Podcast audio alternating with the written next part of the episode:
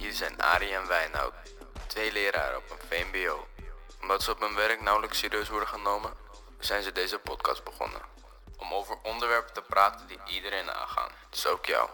Dit is After School de podcast.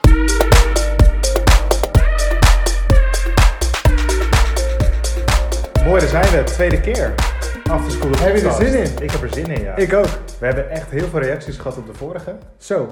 En eh, dat waren er echt heel erg veel. De meeste waren super positief. Een paar opmerkingen over het geluid, maar dat hebben we deze keer als het goed is helemaal gefixt. zijn we hard aan, eh, mee aan het werk met het geluid. Ja. Ehm, Is Bedankt lastig, want we daarvoor, zijn hè, allebei van- een beetje digibeten. Maar Ja, maar wel bedankt voor alle mensen die er iets over gezegd hebben. Of fysiek of eh, via social media. Vind ik echt super leuk. ja. ja, we hebben best wel veel luisteraars gehad. Veel Heel meer veel, dan, ja. veel Ja, meer dan we hadden- verwacht hadden. We hadden van tevoren een beetje een soort berekeningetje gemaakt van wat willen we nou, weet je wel. Wat willen we bereiken, hoeveel volgers willen we, hoeveel eh, luisteraars willen we. En we zijn er gewoon vier keer overheen gegaan. Dat is wel, dat is wel, Ja. dat is wel echt leuk. Maar wat ik nog wel tegen de mensen wil zeggen, als je nou luistert en je denkt, hey, dit vind ik wel leuk, moet je wel even abonneren op Spotify. Ja. Want dat is voor ons leuk en voor jou. Want dan kan je elke keer als er een nieuwe podcast opkomt, kan je het gelijk zien. Ja. En dan eh, kan je gelijk gaan luisteren. Ja. Dus dat is wel leuk. Nou, top. Dan hoef je niks meer te missen. Ik ben eigenlijk wel benieuwd hoe je week was. Ja, lekker. Ja, het was een goede week. Ja, ik heb best nog wel veel eh, ja, voor school. Werken, werken, werken. Gewoon online lessen. Ehm, maar ook natuurlijk eh, ja, de weersomstandigheden. Ik vind het echt fantastisch. Dat is leuk, hè? Ja. Nou, zeker als je dan de tv aanzet. Het gaat nergens anders meer over. Nee. En natuurlijk het afgelopen jaar gaat het over één ding. Het gaat over corona. En nu gaat het gewoon over schaatsen. Kijk, wij hebben dit rijden. opgenomen zeg maar, op de zondag, de, de eerste dag van die sneeuwherrie. En het is ook gewoon alsof corona is vergeten, want corona-testlocaties zitten dicht. Eh, Ik ben wel benieuwd naar de eh, testresultaten Ja, maar die gaan we dus niet zien, dat is nul. Dus Avondklok is done. Klaar. Ja, sorry. Ja. Zo- Ja, we zijn helemaal klaar. Nee, maar ja, top toch? Het is wel lekker zo'n eh, zo'n dagje. Ja. Straks nog even een rondje lopen. Nou, het leidt wel lekker af, vind ik. Ja. Dit. Het leidt echt lekker af van... Want je wordt natuurlijk echt doodmoede van. Op Ja, natuurlijk. Ja. Maar goed, weet je, dat eh, hoort er allemaal een beetje bij. Ja, ik heb ook een leuke week gehad. Of leuk, ik heb gewoon Oh, het is wel fijn dat ik het vraag. Hè? Ja, het is leuk dat je dat vraagt. Wij, Ja. wij, moeten, wij zijn echt goed op elkaar ingespeeld. Ja. Eh, maar le- leuk dat je het vraagt. Ik heb een hele leuke week gehad. Een drukke week ook, vooral heel druk met werk. Maar daaromheen ook best wel wat dingen. Ik heb een paar keer hard gelopen. Hard gelopen. Hard Oh, gelopen. Ik Ja, ja, maar wat moet je anders? Ik heb Ik gisteren moet wel even mijn armen ook gaan trainen weer. Want dat deed ik hier voor, corona, deed ik dat best veel. Oh ja. En nu, gisteren was ik dan bij een vriend aan het klussen. En heb ik de hele middag vijf uur lang heb ik staan hameren. Oh, ja, we hebben timmeren. Nee, dat niet. Maar ik kwam thuis en ik dacht echt, wow, weet je. Ik heb gewoon... Ja, ik vind, ik vind zeg maar cardiosport bijhouden tijdens zo'n lockdown, Lekker. dat, dat, dat gaat nog wel. Ja. Maar krachttraining, dat is Ja. echt moeilijk. Ik doe al pull-ups en push-ups en al. al ja, maar daar moet je heel erg eh, gedisciplineerd voor zijn. Dat moet je gewoon echt doen. Ja, ik pro- probeer eigenlijk deze week heb ik het echt drie keer gedaan. Maar het is natuurlijk ook. Het, tijdens die eerste lockdown was het lekker weer. Ja. Of het werd steeds beter Ja. weer. En dan is het heel veel makkelijker om. ja, maar op zich een workout kun je wel binnen doen, toch? Ja, maar ik doe het wel altijd buiten. Maar Dat ook als je me met gewichten traint. Ja, het zet me altijd, ja, in de binnentuin, dat zet me altijd even iets meer Oh aan of zo. weet je. Ja, die binnentuin van jou, man. Dat lijkt me Ja, een wat- arena. Iedereen staat te kijken. Ja, dan gingen wij ook een keer kickboksen. Dat was een legendarische Ja, dag. toen ik je helemaal de pan in hakte. Ja. Maar goed, ander onderwerp. wakker, ander onderwerp, zei ik. Ander onderwerp. Ik had dus ook een leuke week. En eh, ik ben heel erg druk bezig gewe- geweest met werk. Want ehm, ik ben begonnen met een nieuw thema. En dat is het thema media. En ik dacht dat is wel leuk om vandaag een keer met jou het over te hebben. Want mijn eerste les die ik van de week deed met mijn T4-klasse... had ik iets op bord gezet. En heb ik gevraagd hun... Ga eens checken wat je, wat je schermtijd is. En ehm, dat hadden we dan we hadden het onderscheid gemaakt tussen ehm, eh, streamingsdiensten, ehm, chatdiensten enzovoort enzovoort. En dan per uur. Hoe is dat bij jou? Hoeveel uur zit jou per dag? Nee, Ja. alles. Je schermtijd. Oh, schermtijd. Wat is jouw schermtijd per Ja, dag? ik heb laatst ik net eens even gekeken, omdat ik wist dat we het hierover gingen hebben. Dat is 3,5, 4 uur ongeveer. Oké. Nou, het valt dus best mee. Is bij Ik mij ook veel, zo. man. Ik ja, vind het bizar veel. Dat is Ja. raar iets. Ja. 4,5, 4 uur Ja. op je telefoon. Wat ben je aan het doen? Nou, voor onze leeftijd is het ook best wel gemiddeld. Ik heb dat vanmiddag nog even opgezocht. Maar voor zeg maar, de leerlingen van mij, die ik van de week, met wie ik dat heb gekeken, is 4 uur echt weinig. Want zij zitten gewoon op 6,5 à 7 uur. Mijn god. Dat is Ja. gewoon bijna een werkdag. Dat is een werkdag. Dat is een werkdag. En dan moet je daarna dus nog zeven uur slapen. Ja, dus er zijn daarnaast nog een paar uur over waarop je geen schermtijd hebt. Ja. En dat is dan geen schermtijd op je telefoon. Maar zonder dat, ja, dat is gewoon zo. Dat is bizar. ja, dat is bizar. Ja. En dat, ehm, ik dacht dat is wel leuk om een keer. Dus ik had van de week ook, eh, om die lessen voor te bereiden, dus ook de Social Dilemma gekeken. Ken je die? eh, ja, dat is een documentaire? Netflix documentaire, Dat is een Netflix documentaire, ja. En die gaat er dus heel erg over van hoe komt het nou dat, dat we zo, want we zijn gewoon allemaal verslaafd. We zijn echt verslaafd geraakt. Ja, ik heb hem ook Kun jij gezien. een dag zonder? Nee, ik word heel, ik word heel panisch zonder. En dat, daar- Panisch, als in? Nou, weet je, ik heb echt zo'n neiging van als ik me verveel of ik zit in de bus, dan pak ik gewoon mijn telefoon. Dat En is waarom dan? ah, weet ik veel, Harry.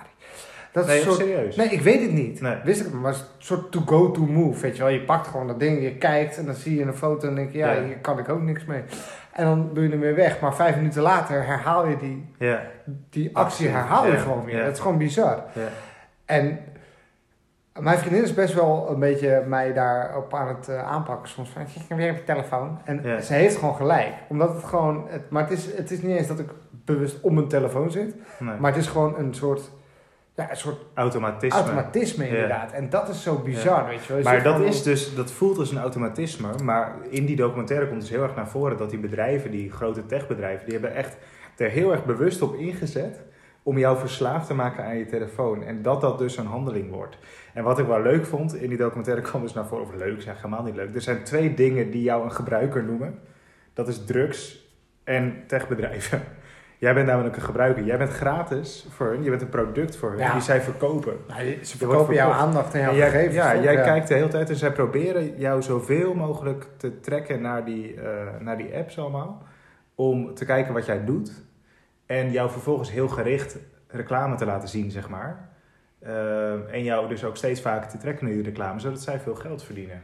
Nou, en daar schrok ik eigenlijk heel erg van. Ik wist natuurlijk wel dat het zo Ja, was. zijn al die cookies, hè. Bij elke site waar je op klikt van, hey, cookies. eh, Ja. Dat is wat er eigenlijk doorverkocht wordt. En- Maar niet alleen cookies, want het is ook gewoon je, je locatie natuurlijk. Ja, algoritme, locatie. Maar locatie kan je nog wel uit. Kijk, een algoritme, te verduidelijken, is eigenlijk gewoon een soort stappenplan. Hè? Dat is gewoon iets, een, een, recept voor een appeltaart is ook Ja, een en- algoritme. Nou, het is eigenlijk het digitale spoor wat je achterlaat op Ja. internet. En, en die grote techbedrijven, die gaan daar heel erg dus op in. En die, die begeleiden jouw algoritme eigenlijk net zolang totdat je bij een reclame bent.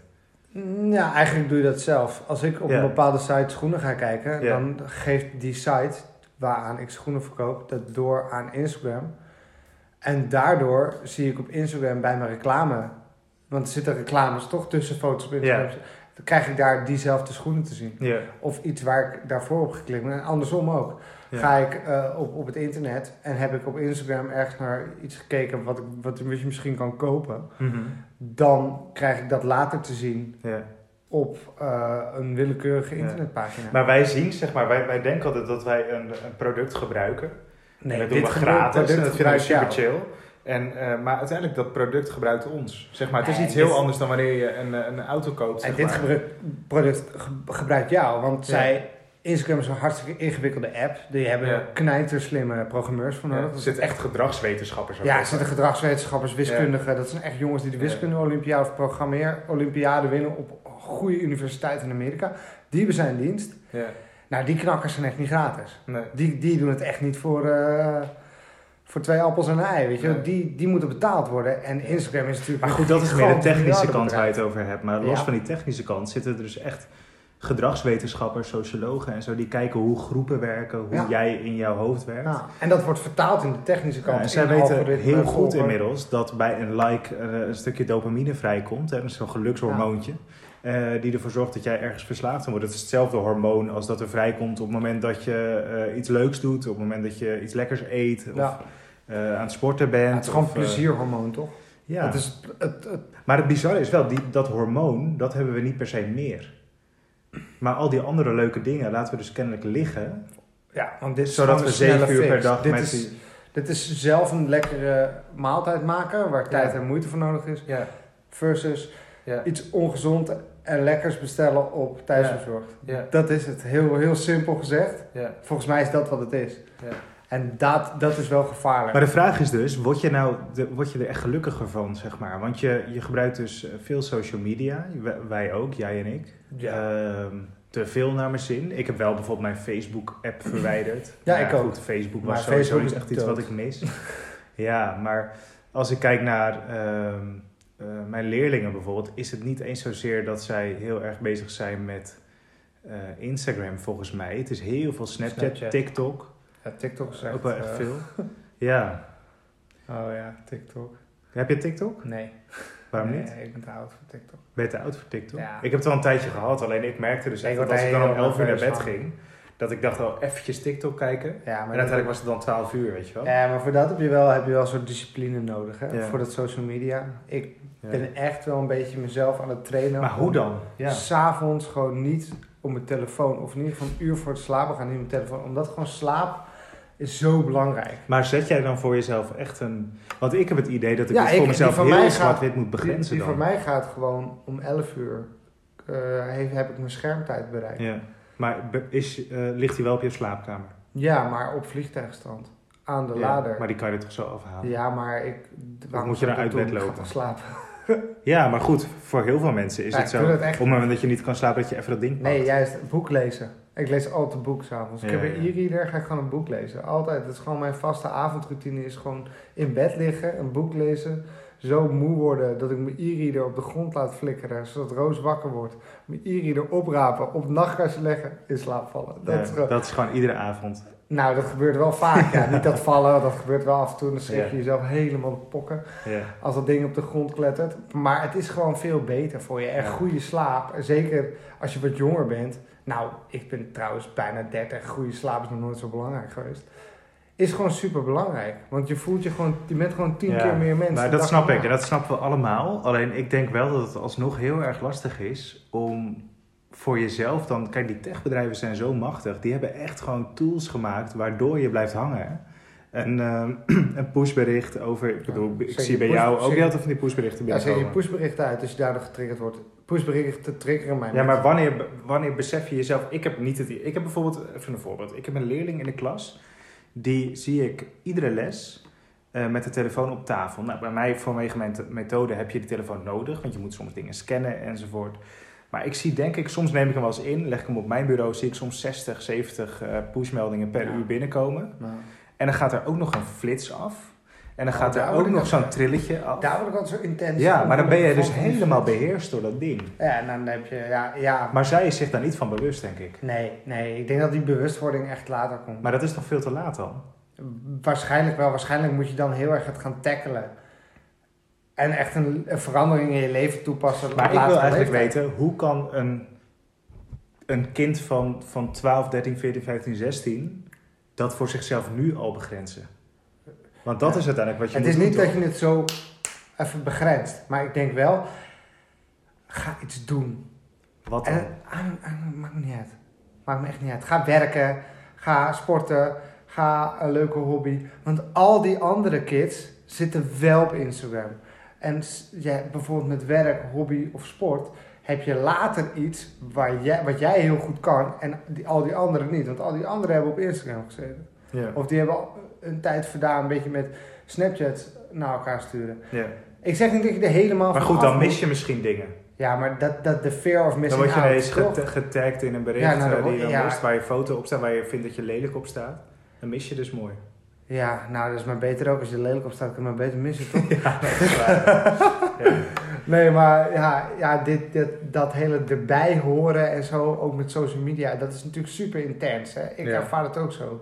Alleen, ik haal altijd in mijn achterhoofd van, ik kan beter helemaal mezelf zijn. En helemaal cool met, met, met alles wat ik doe. En echt dingen doen die ik leuk vind. Ja. Dan daarbij horen. Dan dat je de hele dag... eh, Want dan hoor je bij de grote massa. En dan, dan sta je nooit, dan sta je nooit daarboven of daarnaast. Ja, en je bent een product geworden, want dat is het Ja, eigenlijk. je wordt gewoon een soort consumptiezombie van Instagram. Ja, Daar word je ja. ook niet vrolijk van.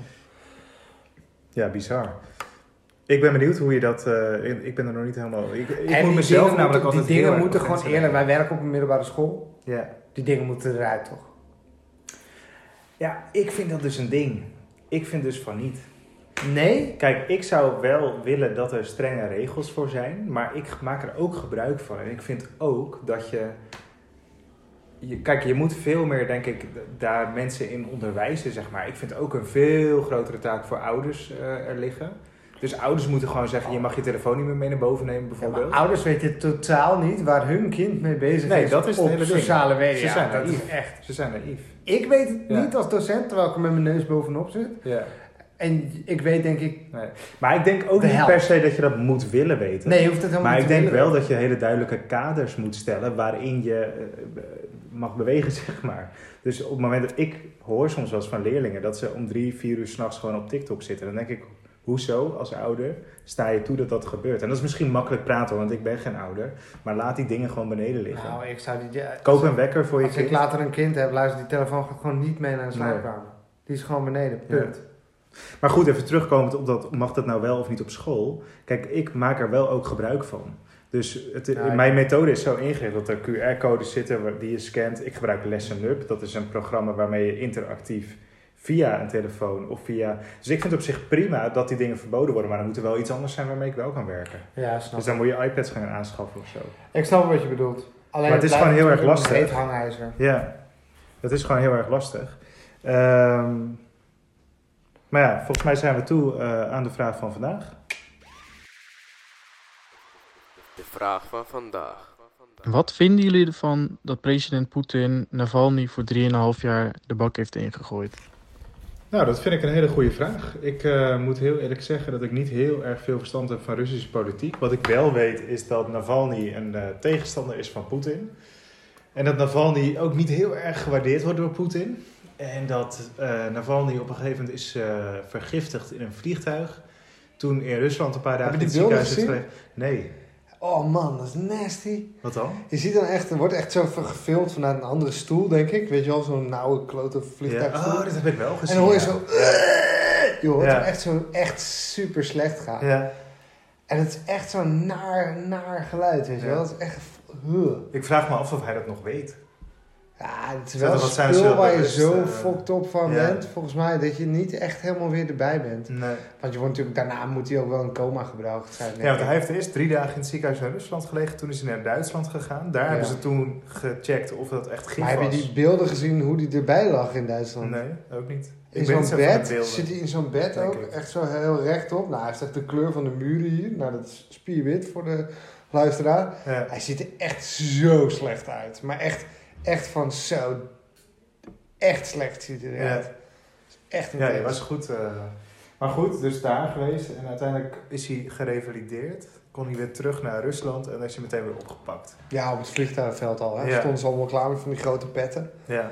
ja. Ze hebben altijd grote petten, hebben ze altijd zo. En dan... eh, ja, nu 3,5 jaar cel, hè? Nee, 3,5 jaar werkkamp. Ja, oké, werkkamp, ja. Dat Maar hoe ding, dat er... Ik weet, ja, wat... Nou, oké, ik heb niet- ik vanaf het begin af aan. Waarvoor is hij nu veroordeeld? Niet aanwezig zijn bij een rechtszitting. Omdat? Hij zat in Duitsland. Dus hij kon daar niet bij zijn. Nee, hij kon daar niet bij zijn. Dus hij heeft nu straf gekregen voor iets waar hij eigenlijk niks aan kan doen. Klopt. Oké. Dus het antwoord op Lex' vraag is denk ik sowieso... Oké, dat is raar. maar, maar ik wil er nog wel iets eh, van, eh, meer van weten. Want hij Nou, gaat dus nu naar werkkamp. Moet ik dat kijk. zien als een soort kamp? Net zoals in China met Oeigoeren? Ja, het is een beetje anders. Kijk, in Rusland, met de communisme, is dat hele gulag... Nou, dat bestond eigenlijk al onder de tsaren, niet eens onder de, onder de communisten.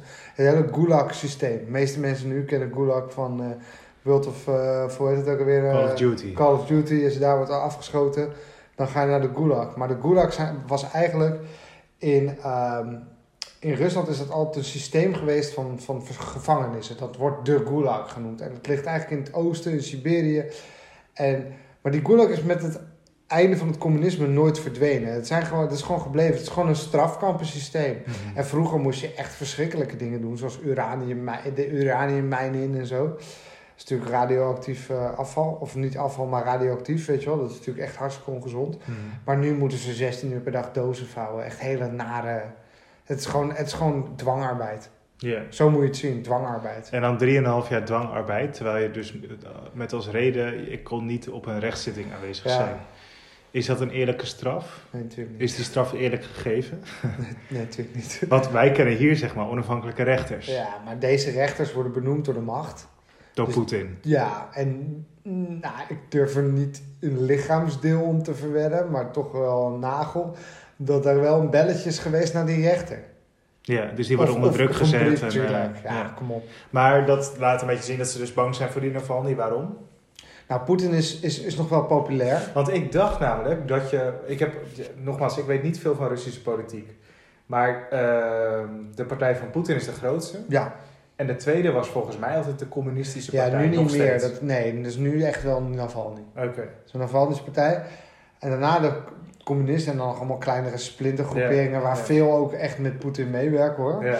Ehm, maar Poetin eh, raakt populariteit kwijt. Dat is een feit. Hij is nog wel, zelfs in betrouwbare peilingen, dus peilingen van niet-Russen zijn dat meestal, is hij nog wel de. Hij zou verkiezingen winnen op dit moment. ja. Maar het, het wordt steeds minder, omdat de gewone Rus heeft het gewoon hartstikke zwaar. Enorme economische crisis, het land, eh, mensen hebben steeds minder te besteden, het gaat gewoon slecht. Eh, en Navalny plukt daar wel de vruchten van, maar wat ook nog wel gevaarlijk is, we roepen wel allemaal, oh Navalny, nou misschien wordt dat wat, maar dat weten wij eigenlijk ook niet. Nee. Dat weten we helemaal niet. Nee, want ik vraag me af, wat is dat voor man? Wat is dan zijn politieke Russische ideologie? nationalist. Dat ja, maar dat is hij- Poetin toch ook? Ja, maar ja, Navalny pakt Poetin gewoon aan op zijn corruptie. En dat, de corruptie is echt een verschrikking. Ja. Met die Olympische Spelen in Sochi hadden ze een snelweg en dat had drie kilometer, had volgens mij 2 miljard gekost of zo. ja. En het was overal verdwenen, dat geld. Dus corruptie is echt verschrikkelijk daar. Dit, dit is echt, echt een verschrikking. En Navalny eh, pakt, dat, pakt die corruptie wel knijterhard aan. Dat wil hij, Of ja. dat wil, zou hij willen. ja. Maar we weten helemaal niet wat dat gaat betekenen voor banden met het Westen. eh mensenrecht, dat weten we helemaal niet. Nee. Want Poetin, toen hij kwam, want hij heeft natuurlijk Boris Yeltsin vervangen. Ja. Nou, die was gewoon 24-7 dronken on the job. Ja. Dus een geweldig filmpje, daar staat hij naast Clinton. Staat hij zo, staat hij zo helemaal te wakkelen naast Clinton. Nou, de Russen werden door Yeltsin, door, door, door Yeltsin vernederd. Ze vonden dat een slechte leider. En toen kwam Poetin sterke hand. En ook in het Westen was toen Poetin, toen hij net aan de macht kwam. Nou, dat was toch hè, dat, hè, eindelijk een Russische leider waar we een beetje mee kunnen praten. Hij heeft nog liedjes gezongen met allemaal Hollywoodsterren. Ooit op een gala ergens in, in Los Angeles. Geweldige beelden. Op een gegeven moment gaat hij zelf ook zingen. Maar ja, deze man heeft natuurlijk knijterveel macht. En heel, heel, heel veel geld naar zich toegetrokken. ja.